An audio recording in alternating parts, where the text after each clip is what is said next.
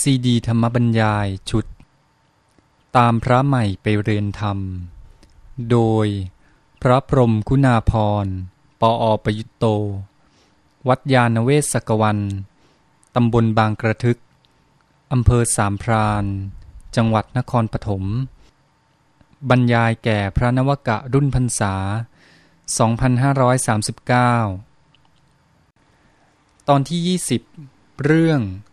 อะไรกันคนไทย ยังไม่รู้จักว่าสันโดษอย่างไหนดี อย่างไหนไม่ดี บอกไว้ว่าจะพูดเรื่องสันโดษเพราะเกี่ยวข้องกับเรื่องตัณหาเรื่องฉันทะที่พูดไปแล้ว แต่ว่าเรื่องสันโดษเคยพูดแทรกมาบ้างตอนว่าด้วยชีวิตพระ เพราะว่าสันโดษนั้นเป็นธรรมะที่พระพุทธเจ้าตรัสเป็นพิเศษสำหรับพระภิกษุสงฆ์ ซึ่งมีชีวิตที่เน้นในเรื่องของภาคจิตใจนามธรรม และนอกจากนั้นชีวิตด้านวัตถุยังไปฝากไว้กับชาวบ้านอีกด้วย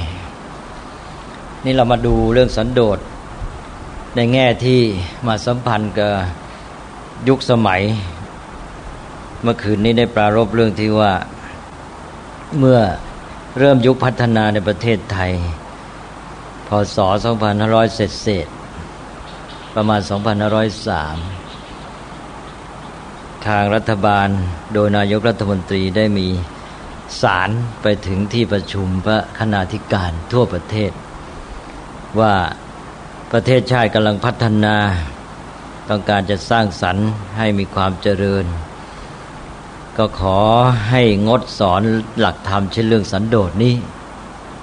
เพราะว่าจะทำให้คนเนี่ย เป็นทำนองว่าก็ไม่อยากได้อยากดีอะไรทำให้อยู่กันไปตามที่เป็นอย่างเคย เป็นยังไงก็อยู่อย่างนั้นนะก็จะทำให้ไม่ขยันทำการทำงาน แล้วก็ไม่ช่วยกันสร้างอะไรต่อะไรให้เพิ่มพูน ประเทศชาติก็จะไม่เจริญ นี่ดูว่ามันเป็นยังไง ปัญหามันที่จริงก็จะไป ว่าทางบ้านเมืองอย่างเดียวก็คงไม่ถูก บ้านเมืองเขาก็ว่าไปตามความเข้าใจของคนในสังคมไทยนี่เอง ซึ่งจำนวนมากทีเดียวก็เห็นอย่างนั้น คือมองไปว่า เออ ถ้าคนสันโดษแล้วนี่ ก็ไม่อยากได้อยากดีอะไร สันโดษนั้นความหมายก็จะเป็นว่ามียังไงก็พอใจอย่างนั้นใช่ไหมพอใจในสิ่งที่มีอยู่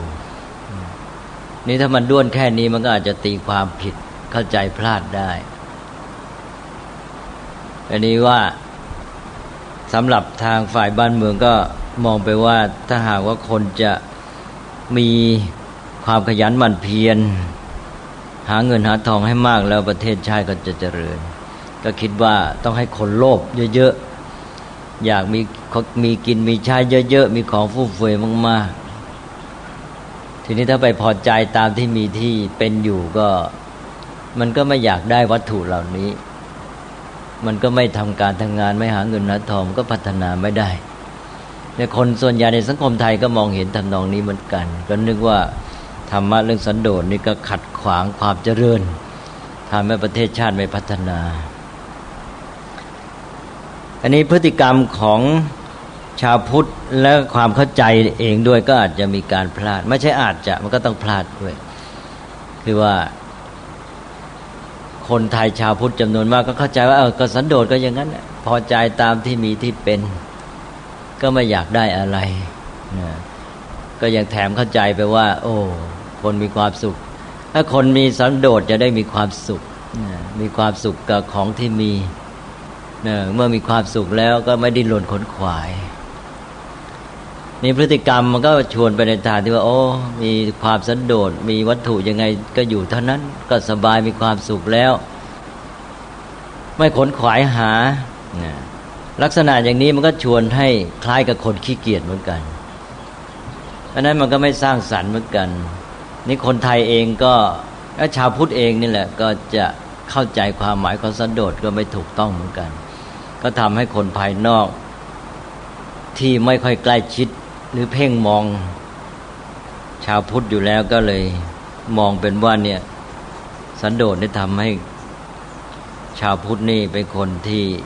ไม่ขนขวาย ไม่สร้างสรรค์ ไม่เพียรพยายามไปจนกระทั่งถึงเป็นคนขี้เกียจเลยก็มีแง่มุมที่ทำให้เขามองได้อย่างนั้นเหมือนกัน ก็ต้องโทษทั้งสองฝ่าย ฝ่ายบ้านเมืองนั้นในฐานะเป็นผู้ใหญ่ เป็นผู้รับผิดชอบกิจการถ้าว่าที่จริงก็จะต้องศึกษาเรื่องสันโดษให้เข้าใจให้ชัด ในขณะที่ประชาชนไม่เข้าใจ ไม่รู้แท้จริงเนี่ยก็ผู้นำก็จะต้องศึกษาให้ชัด แล้วก็เอาสันโดษที่ถูกต้องมาสอนประชาชนด้วยเช่นเดียวกัน แต่นี่กลายเป็นว่าผู้นำก็ไม่เข้าใจ ก็เป็นเหมือนชาวบ้าน ก็เข้าใจเท่ากัน ก็เหมือนกับทางฝ่ายวิชาการก็เช่นเดียวกัน ก็ต้องติเตียนทางด้านการศึกษาสังคมวิทยาด้วย สังคมวิทยาในเมืองไทยเราก็ตามแบบตะวันตก ในหมู่สังคมวิทยาก็จะเข้าใจพวกคำสอนทางพุทธศาสนาเนี่ยโดยแยกไม่ออกระหว่าง ความเข้าใจและความเชื่อ ที่ชื่อว่าเป็นพุทธศาสนาตามความประพฤติปฏิบัติ และความเข้าใจของชาวบ้าน อย่างหนึ่ง แล้วก็พุทธศาสนาที่เป็นหลักการที่แท้อย่างหนึ่ง นี่พวกนักสังคมวิทยาเวลาศึกษา พุทธศาสนาแกแยกไม่ออก แกไม่แยก แกก็จะเอาพุทธศาสนาตามที่ชาวบ้านเขาเชื่อและปฏิบัติ คือนึกว่าไอ้ที่ชาวบ้านเขาเชื่อปฏิบัตินั่นคือ พุทธศาสนาหรือว่าสิ่งที่ชาวบ้านซึ่งชื่อว่าเป็นชาวพุทธเชื่อถือปฏิบัติยังไงนั่นคือพุทธศาสนา เมื่อแกเข้าใจอย่างนี้แกได้แค่นี้ แกก็ช่วยสังคมไม่ค่อยได้แทนที่จะช่วยบริการสร้างปัญญาให้แก่สังคม โดย เออ ชาวบ้านเนี่ยนะ ได้เข้าใจพุทธศาสนาไม่ถูกต้องปฏิบัติไม่ถูกต้อง แล้วเราก็แยกให้เห็นว่าพุทธศาสนาที่แท้สักหลักการที่แท้สอนอย่างไร มันก็จะมาช่วยเหลือสังคมในการพัฒนาสังคมให้ดีขึ้น แกก็ทำไม่ได้ แกก็ไปได้แค่อย่างฝรั่ง ฝรั่งก็มาศึกษา สังคมพุทธศาสนาก็มีบางคนที่พยายามเข้าถึงตัวหลักการ แต่ว่าจะโดยมากก็ได้แค่แบบเดียวกัน ก็คือว่าคำว่าพุทธศาสนาของเขาก็คือ พุทธศาสนาตามความเชื่อและการประพฤติปฏิบัติของชาวบ้านทีนี้พุทธศาสนานั้นเราเคยพูดไปแล้วว่ามีลักษณะที่เป็นศาสนาแห่งปัญญา ไม่ใช่ศาสนาแห่งศรัทธา ฝรั่งเขาเคยรู้จักแต่ศาสนาแห่งศรัทธา ศาสนาแห่งศรัทธาคือความเชื่อก็เป็นศาสนาที่มีสิ่งที่เรียกว่าด็อกมาด็อกมาก็คือข้อกำหนดความเชื่อและการประพฤติปฏิบัติที่ตายตัว ตื่นมาต้องทำอย่างนั้น วันหนึ่งต้องไหวต้องกราบเท่านั้นหนเลยต่างๆเหล่านี้นะเชื่อต้องเชื่อพระเจ้าเชื่ออะไรต่าง ๆ ตายตัว ถ้าไม่เชื่ออย่างนี้ก็ผิดเลยนะนะความเชื่อตายตัว ข้อปฏิบัติตายตัวดังอย่างนี้นิศาสนาประเภทนี้เราเคยพูดกันไปแล้วว่าทำให้ดำรงรักษาตัวได้มั่นคงเหมือนกันใช่ไหมเพราะว่าไม่ต้องถามไม่ต้องศึกษาละมาก็บอกปั๊บเลย เชื่อไงทำไงใช่ไหมก็จบ ทีนี้พุทธศาสนานี่ไม่มีด็อกมา ไม่มีข้อกำหนดตายตัว เพราะให้อิสระเสรีทางปัญญาทางความคิดก็นั้นก็ต้องศึกษาก่อน ศึกษาและเข้าใจรู้แล้วก็เอาสิเมื่อคุณเข้าใจแล้วก็ใช้วิจารณญาณในการปฏิบัติ ศาสนาแบบนี้ต้องขึ้นต่อการศึกษา ถ้าไม่มีการศึกษาก็ต่อไปก็เคลื่อนคลาดหมด ก็หลักธรรมในพุทธศาสนาเราจะเห็นได้ชัดเลย ว่าเมื่อคนขาดการศึกษาแล้วก็ว่าตามๆกันไปนะพูดต่อๆกันไปมันพูดพูดต่อต่อกันไป มันก็ชักขาดแหว่งแหว่งนิดแหว่งหน่อยไปเรื่อยๆผลที่สุดแทบจะไม่เหลือตัวบางทีตรงข้ามไปเลย เหมือนอย่างประชาธิปไตยในสังคมไทยเนี่ยประชาธิปไตยนี่จะได้ของที่เป็นประโยชน์แท้จริงก็ต้องมีการศึกษาใช่ไหมถ้าไม่มีการศึกษาก็เคลื่อนคลาดหมด เหมือนอย่างสมัยก่อนเนี่ยหลายสิบปีมาแล้ว ถามชาวบ้านประชาธิปไตยคืออะไร ชาวบ้านก็ไม่รู้เรื่อง บอกนู่นนะที่อยู่ในพานรัฐธรรมนูญที่อนุสาวรีย์ถนนราชดำเนินนะนี่ประชาธิปไตย แสดงว่าแกไม่รู้เรื่องอะไรเลยใช่ไหมเนี่ยเนี่ยประชาธิปไตยในความหมายของชาวบ้านไม่น้อยเลยก็ ไม่รู้เรื่องเลยนะปฏิวัติทำให้เกิดประชาธิปไตยก็ได้นู่นในพานรัฐธรรมนูญที่อนุสาวรีย์ เออพอเอาไปตั้งเชิดชูบูชาไว้นี่ใช่ไหมอืม แสดงว่าสำคัญมาก นี้ถึงเดี๋ยวนี้เอง ถึงเดี๋ยวนี้ก็เถอะ มีชาวบ้านเท่าไหร่ที่เข้าใจประชาธิปไตย ก็อาจจะมองว่าไอ้การเลือกตั้งนะ่ะคือประชาธิปไตย และการเลือกตั้งอะเป็นไปเพื่ออะไร มันมีส่วนสำคัญในระบบการปกครองประชาธิปไตยอย่างไร ก็ไม่ชัดไม่เจนอันนี้ประชาธิปไตยที่แท้ก็ต้องอาศัยคนที่มีการศึกษา ในพุทธศาสนาก็ เป็นศาสนาที่ให้คนใช้ปัญญานะให้มีเสรีภาพทางความคิด ในเมื่อไม่มีข้อกำหนดความเชื่อและข้อปฏิบัติแบบตายตัวเหมือนศาสนาอื่น นั่นก็เลยว่าถ้าคนไม่มีการศึกษาก็เคลื่อนคลาดไปเรื่อยๆอันนี้ก็เลยเป็นความจำเป็นที่ว่าสำหรับศาสนาแบบนี้ ผู้ศึกษาจะต้องแยกได้ระหว่างตัวหลักการที่แท้ของพุทธศาสนานะ ซึ่งเราจะอาศัยพุทธพจน์นะเท่าที่เราจะหาได้ก็มีในพระไตรปิฎกนี่แหละเป็นแหล่งใหญ่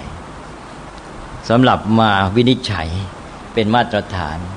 แล้วก็อีกด้านหนึ่งก็คือ พุทธศาสนาตามความเชื่อความเข้าใจของประชาชนชาวบ้านนะแล้วก็คอยปรับไอ้ความเชื่อ การปฏิบัติของชาวบ้านให้มันเข้ากับตัวหลักการที่แท้อยู่เสมอ ลักษณะของพุทธศาสนาจะต้องเป็นอย่างนี้ เราจึงต้องมีสิ่งที่เรียกว่าสังขายนาเป็นต้นค่อยปรับความเชื่อการปฏิบัติให้เข้าหลักอยู่เรื่อย ๆ แล้วก็ให้การศึกษาประชาชนตลอดเวลา ถ้าขาดอันนี้ปั๊บก็มีแต่ความเคลื่อนคลาดไป นี่เรื่องสันโดษก็เช่นเดียวกัน มันก็เป็นเรื่องที่ว่ามีความเข้าใจเป็นพื้นพูดต่อๆกันมาก็ได้บางส่วน ทีนี้ไอการที่ได้บางส่วนก็คือความไม่สมบูรณ์ ความไม่สมบูรณ์ก็เป็นความผิดพลาดได้ในแง่หนึ่งนี่สันโดษนี่เป็นยังไง สันโดษนั้น เมื่อคนไทยนี่เข้าใจหรือว่าไอ้ความอยากนี่ไม่ถูกต้องนะเมื่อคืนพูดกันทีนึงแหละ คนไทยมองว่าอ้สำหรับชาวพุทธความอยากเนี่ยไม่ใช้ไม่ได้ผิดเนี่ยก็เข้าใจเป็นตัณหาไปหมดนะพอเข้าใจความอยากเป็นตัณหาไปหมดนี่ก็ทำให้เข้าใจสันโดษผิดด้วย เพราะว่าสันโดษนี้ จะไปคุมด้านตัณหา แล้วมาเสริมเรื่องฉันทะ เมื่อไม่เข้าใจเรื่องฉันทะเลยก็จบเนี่ยก็นึกว่าสันโดษมาคุมมาละมาลดตัณหา ก็ด้วนเลยทีนี้ก็ขาด มันก็ไม่ไปต่อฉันทะแล้วเอ้าทีนี้เป็นยังไงล่ะ เรามาดูก่อนเริ่มตั้งแต่ว่า โดยทั่วไปแล้วพระพุทธเจ้าจะตรัสเรื่องสันโดษนี่แก่พระ ตามปกติจะไม่มีตรัสแก่คฤหัสถ์กับชาวบ้าน ตรัสแก่พระก็จะบอกว่าภิกษุสันโดษด้วยจีวร ด้วยบิณฑบาตด้วยเสนาสนะ ตามมีตามได้คือตามที่เป็นของตนตามที่ตนได้มาหมายความภิกษุนี่ได้อาหารมายังไงก็พอใจอย่างนั้นได้บิณฑบาตได้จีวรยังไงก็ยินดีตามนั้นอันนี้ขั้นต้นความหมายก่อนก็คือว่าจุดที่สังเกตก็คือว่า พระพุทธเจ้าให้ภิกษุนี้สันโดษกับพกปัจจัยสี่ ซึ่งเป็นวัตถุสำหรับอาศัยบริโภคเลี้ยงชีพนะนี่ด้านหนึ่งแล้วที่ต้องสังเกต ถ้าพูดอย่างนี้ก็หมายความว่า ไม่ได้จัดเลยเรื่องสันโดษในเรื่องทางการทำกิจหน้าที่นะด้านการบำเพ็ญกรรมฐานทำเพญสมาธิบำเพ็ญศีลสมาธิปัญญา พระพุทธเจ้าไม่เคยจัดให้พระสันโดษนะสันโดษแต่ปัจจัยสี่นะหนึ่งแล้วนะข้อสำคัญ ให้สันโดษในปัจจัยสี่ทีนี้ว่าเมื่อสันโดษในปัจจัยสี่แล้ว ต่อไปในธรรมะชุดเดียวกันนั้น จะตรัสอะไรต่อด้วยหรือเปล่า ก็จะเห็นว่าพระพุทธเจ้าจะตรัสต่อไปว่า พอสันโดษแล้วให้มีธรรมะต่าง ๆ ตามมาในบรรดาสิ่งที่ตามมาจากต่อจากสันโดษคือความเพียรอ้าวสันโดษแล้วทำไมในชุดเดียวกันต่อจากสันโดษให้ จึงให้มีความเพียรเพียรในการทำกิจหน้าที่ของตัวใช่ไหมในด้านกิจหน้าที่นี้ไม่ให้สันโดษใช่ไหมนะแล้วในธรรมะที่มาจำเพาะเลยชัดๆท่านเรียกว่าอริยวงสี่อริยวงสี่นี่ก็หนึ่งสันโดษด้วยจีวรสองสันโดษด้วยบิณฑบาตสามสันโดษด้วยเสนาสนะที่อยู่อาศัย แล้วก็สี่บอกว่า ยินดีพอใจในการละอกุศลธรรม แล้วก็พอใจในการเจริญกุศลธรรม นี่คือว่าเป้าหมายเลย ไอ้ที่สันโดษในสามข้อต้นก็เพื่อจะได้มาทำข้อที่สี่ได้ไงนี่เป็นความสัมพันธ์ แต่เป็นจุดสังเกตที่ว่าไม่ได้จบแค่สันโดษมีเรื่องความเพียรเรื่องการทำหน้าที่ต่อมา แล้วมันสัมพันธ์กันในแง่ว่าไอ้ สันโดษนะมันเป็นตัวหนุน มาเป็นตัวช่วย เอื้อโอกาส ให้มาทำไว้ตัวสุดท้ายคือความเพียรพยายามทำกิจหน้าที่เนี่ยได้ผลใช่ไหมเพราะว่าถ้าไม่สันโดษแล้วมันก็จะมาขัดขวางทำไมจึงว่าถ้าไม่สันโดษแล้วขัดขวางการทำหน้าที่ ภิกษุหน้าที่สำคัญก็คือการพัฒนาชีวิตในใจสิกขาสีสมาธิปัญญาใช่ไหม อันนี้ถ้าภิกษุไปไม่สันโดษในวัตถุปัจจัยสี่ก็มัวแต่จะหาจีวรสวยๆ อาหารอร่อยฉัน อยากจะมีมากๆมีที่อยู่สบายที่สุดอะไรต่าง ๆ ขนขวายแต่เรื่องวัตถุปัจจัย เป็นไงล่ะ ทีนี้ใจก็ไม่อยู่กับหน้าที่การงานใช่ไหมใจไม่อยู่เพราะคอยคลุ่นคิด เอทำไงจะได้ จีวรสวยๆมาอย่างชนิดเนื้อดีที่สุดราคาเป็นกี่พันเลยสมมติอย่างนั้นนะหรือว่าอาหารฉันอะไรแต่อะไรคิดแต่เรื่องนี้หนึ่งความคลุ่นคิดใจไปอยู่กับเรื่องการหาวัตถุเสพก็เป็นอันว่าไม่มีกระใจจะมาคิดเรื่องการพัฒนาในใจสิกขา ว่าจะเริญศีลสมาธิปัญญาไงไม่เอาแหละใช่ไหม สองเมื่อแกคลุ่นคิดอย่างนั้นแล้ว ก็ใช้เวลาในการหาสิ่งเหล่านั้น แล้วก็ใช้แรงงานไปในการหาสิ่งเหล่านั้น เวลาก็หมดไปแรงงานก็หมดไป ความคิดก็วุ่นวายคลุกคลุย อยู่กับไอ้เรื่องการหาเสพหาวัตถุ หน้าที่เขาตัวก็เสียหมดสิใช่ไหมนะพูดถึงศีลสมาธิปัญญาหรือจะพูดในแง่ของศาสนกิจว่าเล่าเรียนปริยัติ แล้วก็ปฏิบัติตามคำสอนคือปริยัติที่เราเรียนนั้น แล้วก็เอาธรรมะไปเผยแผ่ ศาสนกิจหน้าที่ของพระสำคัญสามอย่างนี้ มัวไปยุ่งกับการหาวัตถุเสพสำหรับตัวเองก็หมดงานเรานี้เสียหมดอันนั้นก็คือว่าถ้าไม่สันโดษแล้ว เวลาแรงงานและความคิดก็จะหมดไปกับการหาวัตถุเสพ แล้วก็เลยไม่มีเวลาแรงงานและความคิดที่จะมาใช้ในการ ทำศาสนกิจในการที่เจริญสมณธรรมในการบำเพ็ญไตรสิกขาอย่างที่ว่า ก็เสียหมดใช่ไหมฮะอันนี้นอกจากนั้นแล้วชีวิตของพระนี่ ก็เป็นชีวิตที่ไม่ยุ่งเกี่ยวกับวัตถุอยู่แล้วพยายามสละมาเราจะไปแสวงหาอยู่กับเรื่องเหล่านี้ มันก็ตรงข้ามกับแนวทางของตน แล้วนอกจากนั้นก็ชีวิตของพระในด้านวัตถุก็ไปฝากไว้กับชาวบ้าน โดยวินัยให้พึ่งชาวบ้านทีนี้เมื่อพระไม่สันโดษคิดแต่จะหาวัตถุมันก็เบียดเบียนชาวบ้านสิหาทางจะได้ ดีไม่ดีก็ไปหาในทางที่ไม่สมควรไปหลอกลวงชาวบ้านหรือไปหาทางที่จะล่อชาวบ้านให้มาให้ลาบสการะกับตนนะถ้าเรียกว่าเกิดเป็นมิจฉาชีพของพระขึ้นมาหาเลี้ยงชีพไม่สุจริต แล้วก็ทำให้เบียดเบียนเดือดร้อนชาวบ้าน ทำตนให้เลี้ยงยาก อย่างน้อยก็ทำให้ชาวบ้านลำบากนะเพราะนั้นในเมื่อชีวิตของเราด้านวัตถุนี้ฝากไว้กับชาวบ้านก็ต้องทำตัวให้เขาเลี้ยงง่าย การสันโดษก็ช่วยให้ไม่ไปเบียดเบียนไม่ไปทำให้ชาวบ้านเขาเดือดร้อนนะเขาถวายมาเขาศรัทธา เราก็ได้มาฉันเพราะให้มีชีวิตอยู่ แล้วก็มาทำกิจหน้าที่ของตนเอง นี่พูดในแง่ของพระ ก็ไปอ่านว่าสาระสำคัญก็คือว่าสันโดษเนี่ยมันเป็นตัวเอื้อ มันช่วยให้เราสามารถสงวนเวลาแรงงานและความคิดเอาไว้ สงวนเวลาแรงงานและความคิดเอาไว้ เพื่อจะได้เอาเวลาแรงงานและความคิดนั้นมาทุ่มเทให้แก่การทำกิจหน้าที่ของตนเอง พอพระสันโดษปั๊บเวลาแรงงานและความคิดมีเยอะแยะแล้วคนนี้ ก็มาทำงานของตัวเองสิจะเล่าเรียนจะปฏิบัติจะเผยแผ่ทำก็ทำไปเต็มที่เลย ไม่ต้องเมื่อกังวลไม่จิตใจก็ไม่ฟุ้งซ่านด้วยนะมีสมาธิมากขึ้นใจแน่วแน่ในการทำกิจบำเพ็ญใจสิกขาก็เต็มที่นะนี่ก็คือวัตถุประสงค์ของสันโดษ เราจะเห็นว่าไอ้สันโดษนี้ก็จะไปคุมตัณหา ตัณหาคือความอยากเสพใช่ไหมอยากเสพวัตถุหาความสะดวกสบายปลนเปลือตัวเอง แล้วก็มาหนุนฉันทะนะมาหนุนฉันทะยังไง ไอ้ฉันทะนี่ก็คือความ อยากให้มันดีที่พูดไปแล้ว อยากจะรู้ อยากจะสร้างสรรค์เนี่ยก็อยากจะให้ชีวิตของตนเองจเจริญงอกงามในไตรสิกขา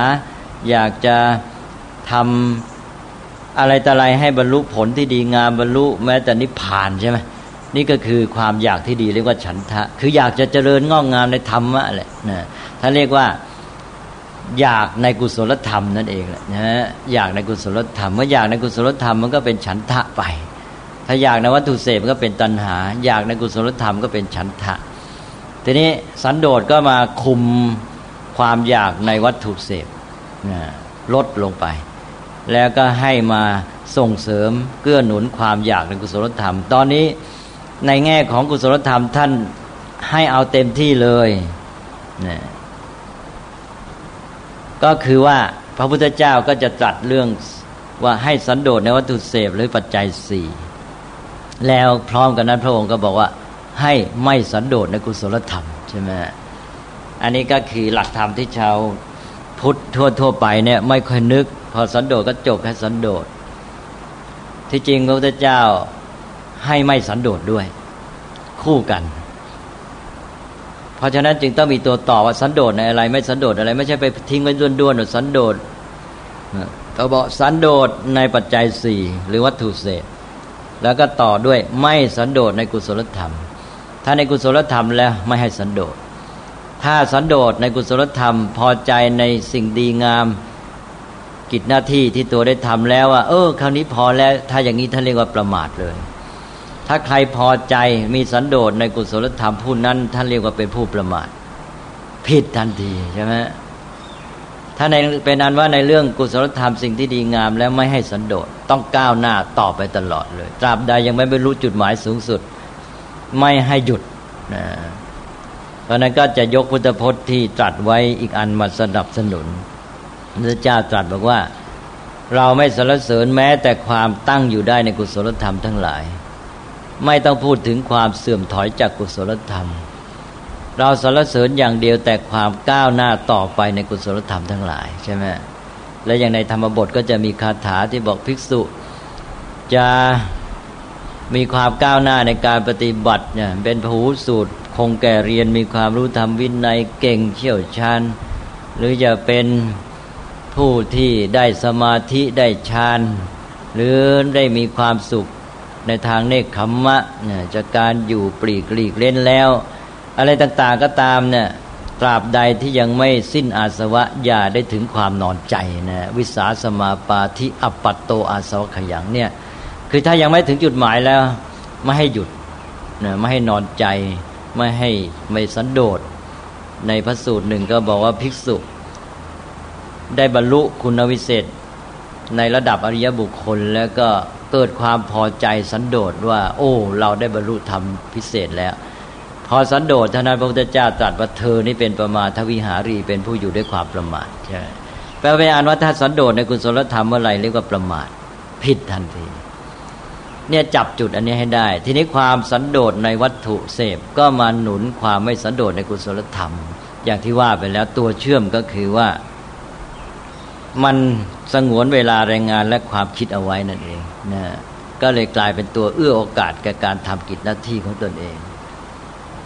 อันนี้ได้หลักการแล้วนะทีนี้มีข้อสังเกตอีกก็คือว่า คนจำนวนมากไปเข้าใจว่า โอ้สันโดษแล้วจะได้มีความสุข อันนี้เป็นการจับที่ผิดมากนึกว่า โอ้สันโดษแล้วจะได้มีความสุข มันก็ถูกอยู่ คือคนสันโดษนั้นก็ทำให้เป็นคนสุขง่าย สุขง่ายในวัตถุน้อย เพราะว่าได้อะไรมาเป็นของตนมีแค่ไหนก็พอใจ เมื่อพอใจก็มีความสุขใช่ไหม แต่ความสุขมันไม่ใช่ดีได้ชั่วนี่ ความสุขนี่ไม่ใช่สิ่งดีสิ่งชั่วในตัวมันเอง ไม่ใช่วัตถุประสงค์ของการปฏิบัติธรรมนะเป็นเพียงวัตถุประสงค์พลอยได้ เป็นผลพลอยได้ในการปฏิบัติ นั้นมันไม่ใช่วัตถุประสงค์ของสันโดษจุดพลาดก็คือไปเข้าใจว่าโอ้สันโดษเพื่อความสุขก็เอาความสุขเป็นวัตถุประสงค์ของสันโดษไป เราพูดได้เลยว่า ความสุขเป็นเพียงผลพลอยได้ของสันโดษ แล้วมาไปเป็นตัวหนุนทำให้เราสามารถมาระดมกำลังใช้แรงงานความคิดในการทำกิจหน้าที่ได้ดียิ่งขึ้น เพราะว่าถ้าเรายังไม่มีความสุขกับวัตถุเนี่ย จิตใจเราว้าวุ่นใช่ไหมว้าวุ่นมันก็ไม่เป็นอันมาทำกิจหน้าที่สิ จะมาบำเพ็ญใจสิกขาใจก็ไปห่วงวุ่นวาย ตัวเองไม่มีความสุขร้อนรนกระวนกระวาย มันก็ปฏิบัติไม่ได้ผล ทีนี้พอมีความสุขกับวัตถุแล้วด้านนั้นมันก็สงบสงบมันก็กลับมาช่วยหนุนให้ปฏิบัติกิจหน้าที่ได้ดียิ่งขึ้น ใจก็จะมาอยู่กับการกับงาน แล้วมีความสุขจากงานได้ด้วย อันนี้คนบางคนไปเข้าใจไปว่าโอ้สันโดษเพื่อสุข แล้วมาจริงงั้นด้วย พอสันโดษปั๊บได้วัตถุมาเท่าไรก็พอใจเท่านั้นก็มีความสุข แต่ว่ามันด้วนเพราะว่ามันไม่ไป รับกันไม่ไปไปส่งต่อ ว่ามันจะเจริญก้าวหน้าต่อไปในการปฏิบัติธรรมอย่างไรใช่ไหมพอมันด้วนอย่างนี้สันโดษก็ขาดลอย วัตถุประสงค์มาอยู่แค่สันโดษก็สันโดษแล้วสุขสุขก็นอนเลย แต่อย่างนี้ก็สันโดษก็ส่งเสริมความขี้เกียจถูกอย่างเขาว่า แล้วมันก็สันโดษนี่มันก็ส่งเสริมตัณหา เพราะว่าสันโดษแล้วเป็นไงจะได้สุข พอใจในความสุขอยากได้ความสุขอย่างนั้นตัณหานะมันใช่ดีนะนะก็ ขี้เกียจก็คือตัณหานั่นแหละ คนเรานี่ ตัณหามันทำให้ ร้อนรนกระวนกระวายวิ่งทยานพล่านไปอย่างหนึ่ง และอีกอย่างหนึ่งก็ทำให้ขี้เกียจคือตัณหามันทำให้มีสองแบบ ตัณหาแบบพล่านกับตัณหาแบบขี้เกียจมันสบายมันติดในความสุข มันไม่อยากทำอะไร มันอยากจะเสพมันก็ได้มีเสพเนี่ยมันสบายแล้วก็นอนเสพสบายขี้เกียจแต่อีกอย่างหนึ่งก็คือพล่านมันยังไม่ได้ มันยังไม่ได้ก็พลานหาเสพแต่นี้มันโดยทำอะไรมันก็ทุกข์ใช่ไหมมันเป็นเงื่อนไข มันก็จิตใจไม่สบาย เพราะนั้นตัณหานี่ กลายเป็นว่าขี้เกียจก็ตัณหาใช่ไหมพลานไปก็ตัณหาเหมือนกัน ตัณหาทั้งคู่นะเพราะนั้นคนที่สันโดษเพื่อความสุขก็เป็นสันโดษแบบตัณหา ไม่ใช่เป็นธรรมะที่แท้จริง ไม่ถูกต้อง ทีนี้คนไทยเมื่อไม่เข้าใจเรื่องฉันทะก็เลยต่อไม่ได้ ก็เอาสันโดษมานึกว่าคุมตัณหา ไม่อยากได้วัตถุมากมาย แต่กลายเป็นว่ามาสบายก็เลยสุขดีติดสุขอีกนะก็เลย ลุ่มหลงในความสุขนั้นได้ เพลินๆอย่างน้อยก็เป็นโมหะไปนะอันนี้ก็ว่าซะรุนแรงนะก็เป็นอันว่าไม่ดีผิดนั่นแหละดังนั้นสันโดษนี่ด้วน เพราะนั้นก็เลยเป็นเหตุให้เขาว่าได้นั้นชาวพุทธก็จะต้องยอมรับตัวเองเหมือนกันว่าปฏิบัติไม่ถูกต้อง หนึ่งแล้วนะ ไปเข้าใจว่าสันโดษเพื่อความสุขเอาสุขเป็นวัตถุประสงค์สันโดษต้องเข้าใจสันโดษเป็นเพียงผลพ่วงมา สันโดษเมื่อสันโดษแล้วมันก็สุขมาเอง ไม่ต้องไป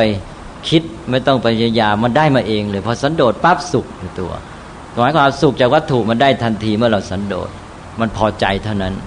แต่นี้ไอ้สุขตัวนี้ก็จะทำให้ตัดความกระวนกระวายได้วัตถุ แล้วมันต้องมาส่งต่อฉันทะให้ไปทำกิจหน้าที่ปรารถนาที่จะ ทำสิ่งที่ดีงามต่อไปใช่ไหมมันจึงจะรับกัน แล้วก็เลยมาต่อได้ไม่สันโดษเพราะไม่สันโดษในกุศลธรรมก็คือฉันทะมาแล้ว นั้นสันโดษในวัตถุเสพก็มารับกันกับไม่สันโดษในกุศลธรรม คุมตัณหาปั๊บฉันทะก็มาต่อ สันโดษก็สำเร็จความมุ่งหมาย แล้วก็เป็นไปตามหลักการใหญ่ของพุทธศาสนาก็คือว่า ธรรมะต่าง ๆ ในพุทธศาสนานี้อยู่ในระบบใจสิกขาอันนี้ไม่มีใครปฏิเสธได้ เมื่ออยู่ในระบบใจสิกขาอยู่ในระบบของการฝึกฝนพัฒนามนุษย์ให้ก้าวต่อไป สู่จุดหมายสูงสุดชีวิตที่ดีงามพ้นจากความทุกข์ตราบใดที่ยังไม่ถึงจุดหมายนี้หยุดไม่ได้ อย่างที่ว่าไปแล้ว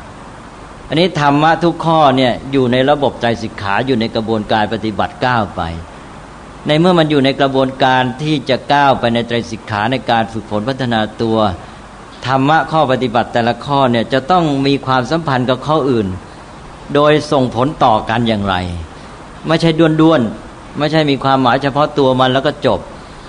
ถ้าธรรมะมีความหมายเฉพาะตัวข้อไหนข้อนั้นก็แสดงว่ามันไม่สัมพันธ์ในระบบ มันไม่อยู่ในกระบวนการเข้าใจสิกขา ก็แสดงว่าไม่ถูก หรือเข้าใจไม่ครบ ราะนั้นมันจะต้องต่อได้ว่า เออ ข้อปฏิบัติอันนี้ธรรมะข้อนี้มันส่งผลต่อไปอย่างไร ให้เราคืบหน้าไปในใจสิกขา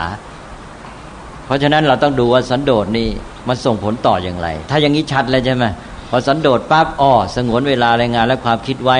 นะแล้วเอาเวลาแรงงานและความคิดนี้ไปใช้ในการบำเพ็ญกุศลธรรมทำสิ่งที่ดีงามต่อได้แหละ อย่างนี้ต่อในใจสิกขาได้เลย มันก็หนุนหนุนกันไปต่อก็ไม่สันโดษในกุศลธรรมก็ได้ ใช่ไหม ต่อกับความเพียรก็ได้ ไปได้หมด เป็นตัวเอื้อโอกาสนั่นเอง ก็เป็นธรรมะเบื้องต้นในระดับการสร้างโอกาสในการที่จะเจริญก้าวหน้าในการปฏิบัติหรือในการดำเนินชีวิตที่ดี หรือในการศึกษานั่นเอง นี่ก็คือหลักการใจสิกขาซึ่งใช้ได้ทั่วไปนะเช่นเรื่องเรื่องสมาธิก็เช่นเดียวกันทำไมสมาธิที่ผิด สมาธิผิดเพราะอะไร เพราะว่าไปกล่อม ไปกล่อมก็จบในตัวเองใช่ไหมได้ความสุขแล้วหยุด ทีนี้สมาธิที่มันถูกต้องมันอยู่ในใจสิกขามันต้องส่งผลต่อ สมาธิเป็นตัวเอื้อให้แก่อะไรอ่าเช่นทำให้จิตเหมาะพร้อมที่จะทำงาน แล้วเอาจิตนี้ไปทำงานในการใช้ปัญญา อย่างนี้เป็นต้นนะสมาธิก็ส่งผลต่อปัญญา อย่างนี้เรียกว่าปฏิบัติถูก เพราะว่ามันมีการส่งผลต่อกันในระบบใจสิกขาให้ก้าวหน้าไปได้ ไม่ใช่ทำให้หยุดถ้าธรรมะข้อไหนยังอยู่ในระหว่างปฏิบัติได้ทำให้หยุดด้วนเลย แสดงว่าพลาดแหละ นี่ก็เป็นหลักวินิจฉัยทั่วไป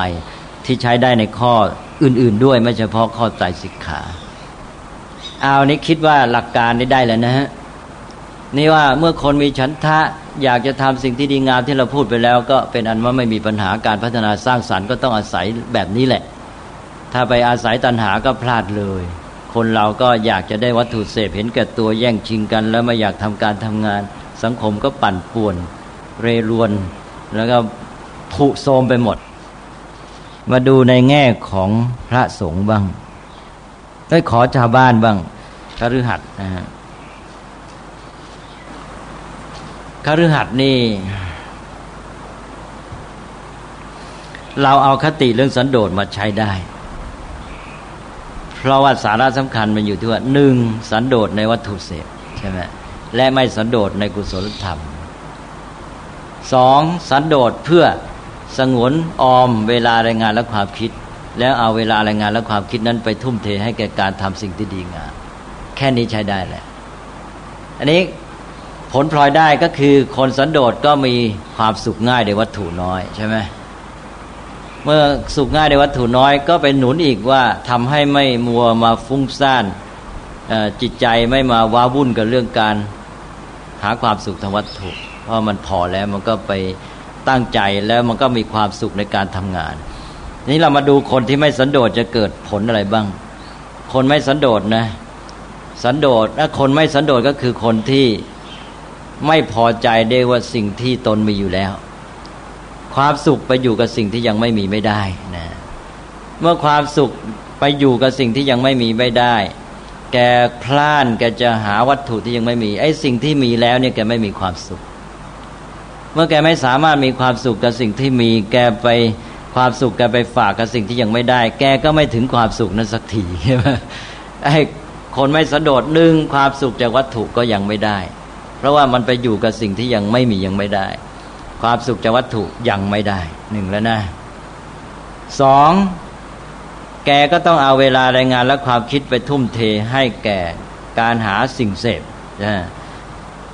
เมื่ออย่างนี้แกก็อาจจะเบียดบังเวลา สมมติว่าแกมีกิจมีหน้าที่ที่จะต้องทำอะไรเนี่ย แกก็ไม่เป็นอันทำแล้วใจแกก็ไม่อยู่กับงานการหน้าที่แล้วแกก็ไปอยู่ก็ว่าจะหาสิ่งเสพอย่างไรอันนี้แกก็อาจจะเบียดบังเวลาแรงงานเอาไปใช่ไหมทุจริต ทีนี้บางทีก็ไม่ใช่เบียดบังเฉพาะเวลาและแรงงานด้วย บางทีว่าสิ่งเสพนั้นต้องซื้อมาหามาด้วยเงิน เงินไม่พออีก ก็เบียดบังอาจจะทุจริตเรื่องเงินเรื่องทองอีก ทุจริตเพื่อเอาทรัพย์ไปซื้อหาสิ่งเสพเนี่ยเกิดการทุจริตหนุนโลภะเข้าไป นี้สามก็คือว่า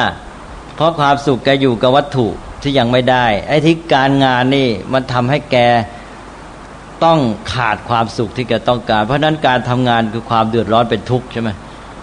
เพราะฉะนั้นคนไม่สันโดษนี่จะทำงานด้วยความทุกข์เป็นอย่างยิ่งทรมานใจเวลาทำงานนี่ไม่ตั้งใจทำงานงานก็เสียอีกใช่ไหมก็เสียไปหมดเลย ชีวิตตัวเองก็ไม่มีความสุข ยังมีผลเสียต่อสังคมงานการเสียหมดนั่นไม่ตั้งใจทำการทำงาน ทีนี้เราไปดูคนที่สันโดษส่วนสันโดษก็ตรงข้ามหนึ่งความสุขจากวัตถุก็ได้แล้ว ใช่ไหมเพราะว่า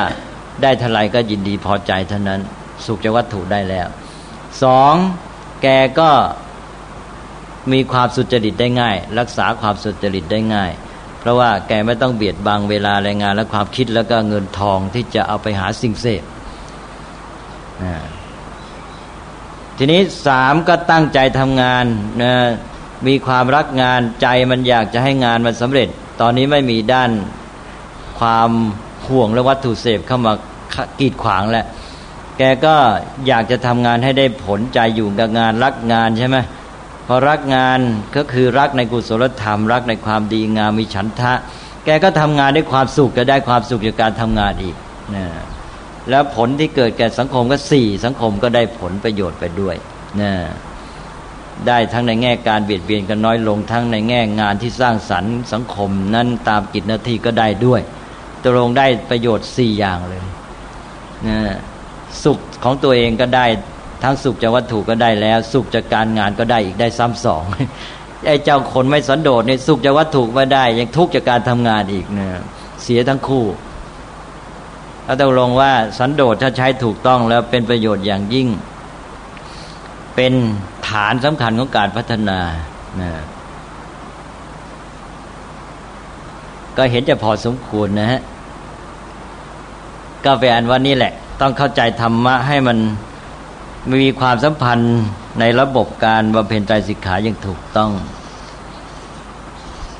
อันนั้นก็จึงได้พูดบอกว่าเนี่ยมันก็เป็นความผิดพลาดทั้งสองฝ่ายทางผู้บริหารประเทศก็ไม่เข้าใจ ว่าไปตามชาวบ้านถือสืบกันมา ชาวพุทธเองก็ไม่เข้าใจเองด้วย ทำให้คนอื่นเขามองผิดพลาดดังนั้นก็ต้องปฏิบัติธรรมให้มันครบแง่มุมของมันด้วย ต่อให้ได้ว่าธรรมะแต่ละข้อนี่เชื่อมโยงไปอื่นอย่างไร จุดนี้สำคัญนะอย่าไปเข้าใจความหมายของธรรมะข้อนั้นอย่างเดียว ความหมายนี่จะชัดต่อเมื่อไปโยงกับระบบ ว่าธรรมะข้อนี้อยู่ตำแหน่งไหนในระบบใส่สิกขาใช่ไหม แล้วมันมีความสัมพันธ์ส่งผลต่ออันอื่นอย่างไร ถ้าจับอันนี้ไม่ได้เลยก็ยังไม่ชื่อว่าเข้าใจธรรมะถ้าอยู่ในสังคมอยู่ในระบบประชาธิปไตยหรือว่าระบบอะไรก็ตามเนี่ย เราก็ต้องเข้าใจความสัมพันธ์ของเรื่องนั้น ๆ ในระบบของมันด้วย ใช่ไหมจึงจะมีความชัดเจนอาจารย์ครับคือความต้องการเนี่ยคิดถึงสิ่งที่ยังไม่ได้ไม่มีแล้ว เป็นความต้องการแล้วถูกเสพมาสนองความต้องการของตนเนี่ยขึ้นอยู่กับการที่ได้รับการอบรมสั่งสอนมา หรือว่าเกิดจากสาเหตุใดมีทางแก้ที่จะลดละก็ก็ก็ค่อยๆฝึกไป ถ้าเราไปสร้างในหมวดฉันทะมากขึ้นใช่ไหมไอ้ด้านนี้มันก็จะเบาลงเอง เราไปสร้างความใฝ่รู้อยากทำโน่นทำนี่ เราเกิดมีงานความสิทธิที่ดีงามเห็นได้ปัญญาว่าดีใช่ไหมเราก็จะ อยากทำมัน เพราะอยากทำมันจะมีความสุขจากการทำนี้ แล้วมันเพลินไปเองมันจะสุขแล้วเลยลืมเสพเบาลงไป ในการศึกษาอบรมแน่นอนเลย เริ่มตั้งแต่อิทธิพลทางวัฒนธรรม อิทธิพลวิถีชีวิตในสังคม อย่างสังคมปัจจุบันเนี่ยอยู่ใต้ครอบงำของค่านิยมบริโภค แน่นอนว่าคนที่เกิดในสังคมอย่างนี้ จะต้องมีนิสัยอยากเสพคิดแต่ทำไงจะหาได้หามาเสพใช่ไหม เหมือนอย่างนักเรียนนักศึกษาเข้ามหาวิทยาลัยก็ไปพูดกันคุยกันว่าเออเมื่อเราเรียนจบแล้วเนี่ยเราจะเอาอย่างนั้นก่อนนะผมจะต้องเอารถเบนซ์ก่อนคนนั้นบอกว่าจะต้องเอายี่ห้อนั้นก่อนใช่ไหมจะต้องสร้างบ้านสวยๆอย่างดีมีอย่างนั้น นี่มันก็เรื่องเสพเท่านั้นใช่ไหมมันคิดถึงแต่ตัวแล้วจะเอาท่าเดียวแหละมันใช่สิจะเพิ่งเล่าเรียนเท่านั้นแหละครับ คิดแล้ว มาพูดกันแต่เรื่องเหล่านี้แทนที่จะคิดว่า เออ เราจะตั้งใจเรียนยังไงให้มันได้ผลดีใช่ไหม แล้วก็จะไปสร้างสรรค์ยังไง ไปช่วยแก้ปัญหาสังคมยังไงไม่พูดเป็นจริงไหมน่าเป็นอย่างนี้มากนะเดี๋ยวนี้เพราะนั้นการเรียนการทำงานเดี๋ยวนี้มันเป้าหมายมันไปอยู่ที่ผลประโยชน์หมดเลย สมัยก่อนก็ไปอยู่ที่อำนาจความเป็นใหญ่เป็นโต แต่ตอนนี้อาจจะเอาทั้งคู่ก็ได้นะ เอาทั้งทรัพย์ทั้งอำนาจเลย ไหนทั้งร่ำรวยและยิ่งใหญ่เลย นี่ก็วิถีของสังคม สภาพสังคมก็ครอบงำเราหล่อหลอมจิตใจเราททีนี้ถ้าในบ้านในครอบครัวไม่รู้ทันก็หนุนอีก ก็ยิ่งไปกันใหญ่เลย นี่ถ้าในบ้านในครอบครัวนี้รู้ทันใช่ไหมก็จะพัฒนาในด้านฉันทะ ความใฝ่รู้ใฝ่สร้างสรรค์ไป ก็จะมาสร้างดุลขึ้นมาได้ทีนี้ถ้าหากว่าในบ้านในครอบครัวก็ยังไม่ได้ ก็ต้องมาฝึกตัวเองแหละ คล้ายๆว่าเกิดความเข้าใจเรื่องอย่างนี้เมื่อไหร่ก็มาแก้ไขพยายามพัฒนาไปทั้งหลักผู้หลักผู้ใหญ่ทั้งในบ้านเมืองแล้วก็ทั้งในครอบครัวก็หลงทางให้ศีลให้พรก็ขอให้ร่ำรวยเงินมีทองไม่ได้ว่าให้คนดีมีศีลธรรมนั่นก็อย่างนี้แหละ ก็คือถูกสภาพสังคมปัจจุบันหล่อหลอมเอา มันเป็นกระแสสังคมทั้งหมดแล้วนะเวลาทั้งบุคคลและองค์กร ก็ใช่แน่นอนแล้วองค์กรก็ไปอย่างนี้แน่เพราะแต่ละคนก็มุ่งหาอย่างที่ว่าเช่นแม้แต่ครูอาจารย์ ซึ่งนี่คือฐานของสังคมเลยใช่ไหมผู้ให้การศึกษา ครูอาจารย์ยังมุ่งแต่เรื่องผลประโยชน์แหละใช่ไหมมันก็หมดแล้วมันระบบมันการที่จะไปคิดว่าทำไงจะให้ลูกศิษย์เป็นคนดีทำไงจะให้การศึกษาเขามีปัญญาไอ้ใจมันไม่ได้อยู่ที่จะทำให้ลูกศิษย์ดีใช่ไหมมันไปอยู่ที่ตัวเองจะได้ผลประโยชน์ยังไง เออก็นั่นแหละ มันก็ไปหนุนอีกใช่ไหมไปหนุนจะให้ยิ่งใหญ่ ก็ต้องเปลี่ยนใหม่เคขัวบอกว่า คุณอย่าไปคิดใหญ่โตเลย คิดว่าทำไง คุณจะสร้างสรรค์ทำความดีงามใช่ไหมพระเดชคุณอาจารย์ครับจากที่ฟังพระเดชก็คือเล่าสมัยพุทธกาลเนี่ยแม้กระทั่งพระที่เข้าสู่อริยเข้าเออไม่ทราบว่าได้อริยบุคคลหรือยังนะครับ ที่ว่าพระพุทธเจ้าท่านตัดเตือนนะ ที่ว่าเขา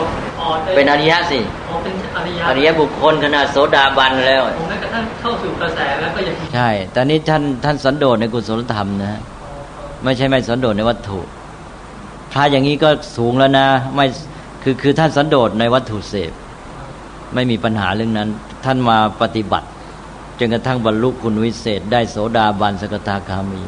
แต่ท่านเกิดความพอใจในคุณวิเศษที่บรรลุแล้ว ท่านเรียกว่าสันโดษ สับในตรงเลยบอกสันโดษในธรรมที่บรรลุแล้วพอสันโดษพระพุทธเจ้าก็ตรัสเรียกว่าเธอนี่เป็นประมาทวิหารีผู้อยู่ด้วยความประมาทในทางหลักธรรมบอกเลยว่ามีบุคคลระดับเดียวที่จะไม่ที่จะไม่ประมาทแน่นอนคือพระอรหันต์